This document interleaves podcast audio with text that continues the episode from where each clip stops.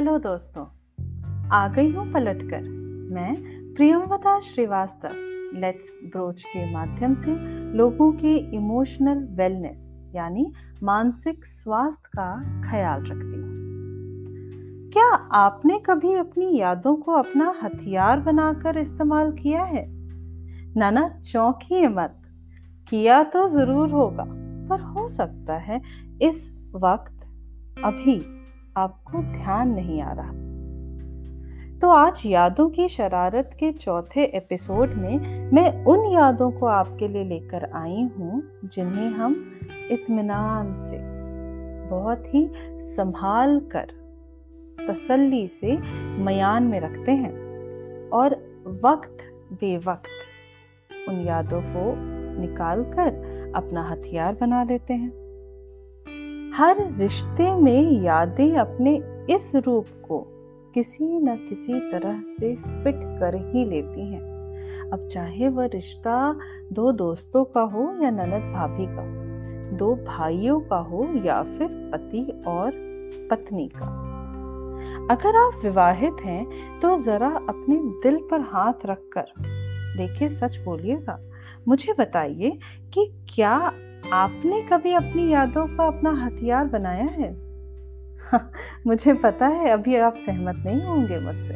तो ऐसा करते हैं, पहले मैं आपको अपनी आज की रचना सुनाती हूँ, तब शायद आप मुझसे कनेक्ट कर पाए। तो मेरी आज की रचना आधारित है पति और पत्नी के रिश्ते पर, और ये वार्तालाप है पति और पत्नी के बीच की जो मैं आप तक पहुँचा रही हूँ। शुरू करती हूँ। हट कर लो या कर लो मनमानी। पति पत्नी से बोल रहे हैं, हट कर लो या कर लो मनमानी, बात आज मैंने है ठानी। जीतूँगा तो बाजी मैं ही। झड़प आज की तुमने क्या जानी? इतना कहना था कि पत्नी का पलट के जवाब आ गया। रहने दो अपनी यह शेखी। रहने दो अपनी यह शेखी, कहोगे रुको, जांचने दो यादों की पेटी। देखो, ये बात तो नई है तुम्हारी, जाने कहाँ से लाती हो शिकायतें सारी। बताए देती हूँ, मायके से लाई हूँ अपनी समझदारी।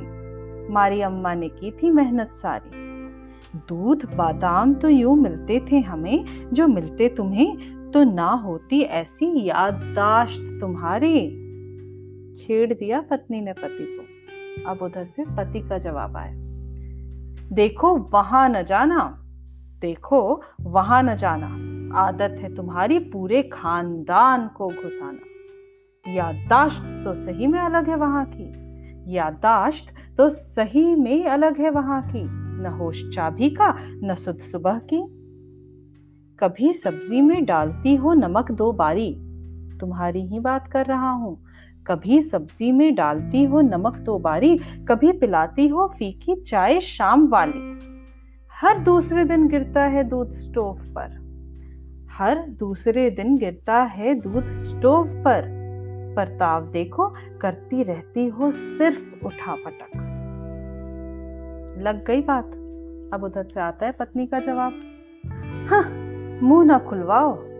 गाड़ी की चाबी गाड़ी में छोड़ आए थे कल। बच्चों की फ़ीस हर बार जाती है लेट मगर। कितने गिनवाऊं मैं अपराध तुम्हारे? कितने गिनवाऊं मैं अपराध तुम्हारे? लगोगे बादाम अपने ही ससुराल से मंगवाने। पति कहाँ चुप रहने वाले थे? उन्होंने भी बोला, जो छोड़ आई थी तुम मोबाइल पड़ोस में। याद न रखता मैं तो रहती सिर्फ़ अफसोस में। पासवर्ड से लेकर तुम्हारी दवाई सब याद रखता हूँ। पासवर्ड से लेकर तुम्हारी दवाई सब याद रखता हूँ, पर भला कौन है? तो सिर्फ़ तुम्हारा भाई। हाँ हाँ मार लो ताने। चलो, शुरू से लगती हूँ गिलवाने। पत्नी ने बोला हाँ हाँ मार लो ताने, चलो, शुरू से लगती हूँ गिनवाने याद रखती हूँ मैं हर किसी की बात। नहीं दे सकते तुम मुझे मात पति ने फिर पलट कर बोला अच्छा ये रिश्ता ही ऐसा होता है कि कोई हार नहीं मानता? पति का जवाब आता है, अरे, रहने दो, छोड़ो अब ये हथियार। उतारने लगती हो प्याज के छिलके हर बार।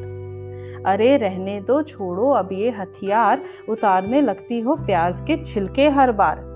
याद जो रहती हैं बातें तुमको, जरा बताओ कहाँ गए दो हज़ार कल को? देती हो मेरी याद को दुहाई? देती हो मेरी याद को दुहाई, पर खर्चे की बात कभी ना तुम्हें सुहाई। पत्नी को लगा पकड़ी गई, लेकिन वो हार कहाँ से मानती? उन्होंने तुरंत जवाब दिया, अरे अरे, कहाँ की बात कहाँ चली आई? अब तुमने खर्च की बात क्यों घुसाई? याद नहीं जब भटके थे तीन घंटे। याद नहीं जब भटके थे तीन घंटे। भूले रास्ते को पूछने में क्या थी बुराई? अब बातें तो यूँ ही चलती रही, और यूँ ही चलती रही इनकी कहानी। बिना सिर पैर के बातें बेमानी। मसला ये ना था आपको सुनाना। मुझे तो था बस ये बतलाना।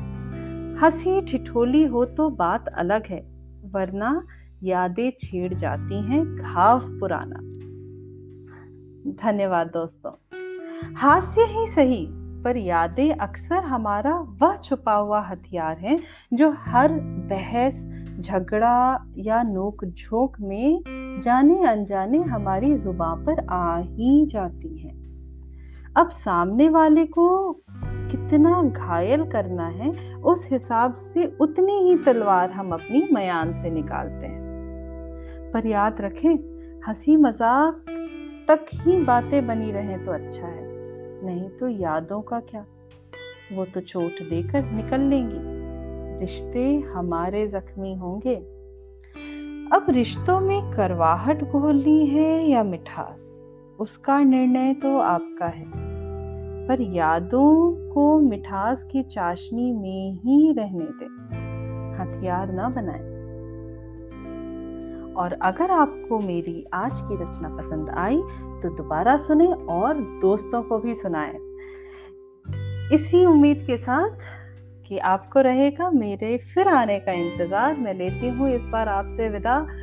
मिलती हूँ अगले एपिसोड में। मैं प्रियमवदा श्रीवास्तव लेट्स ब्रोच के माध्यम से लोगों का इमोशनल वेलनेस यानी मानसिक स्वास्थ्य का ख्याल रखती हूँ। धन्यवाद।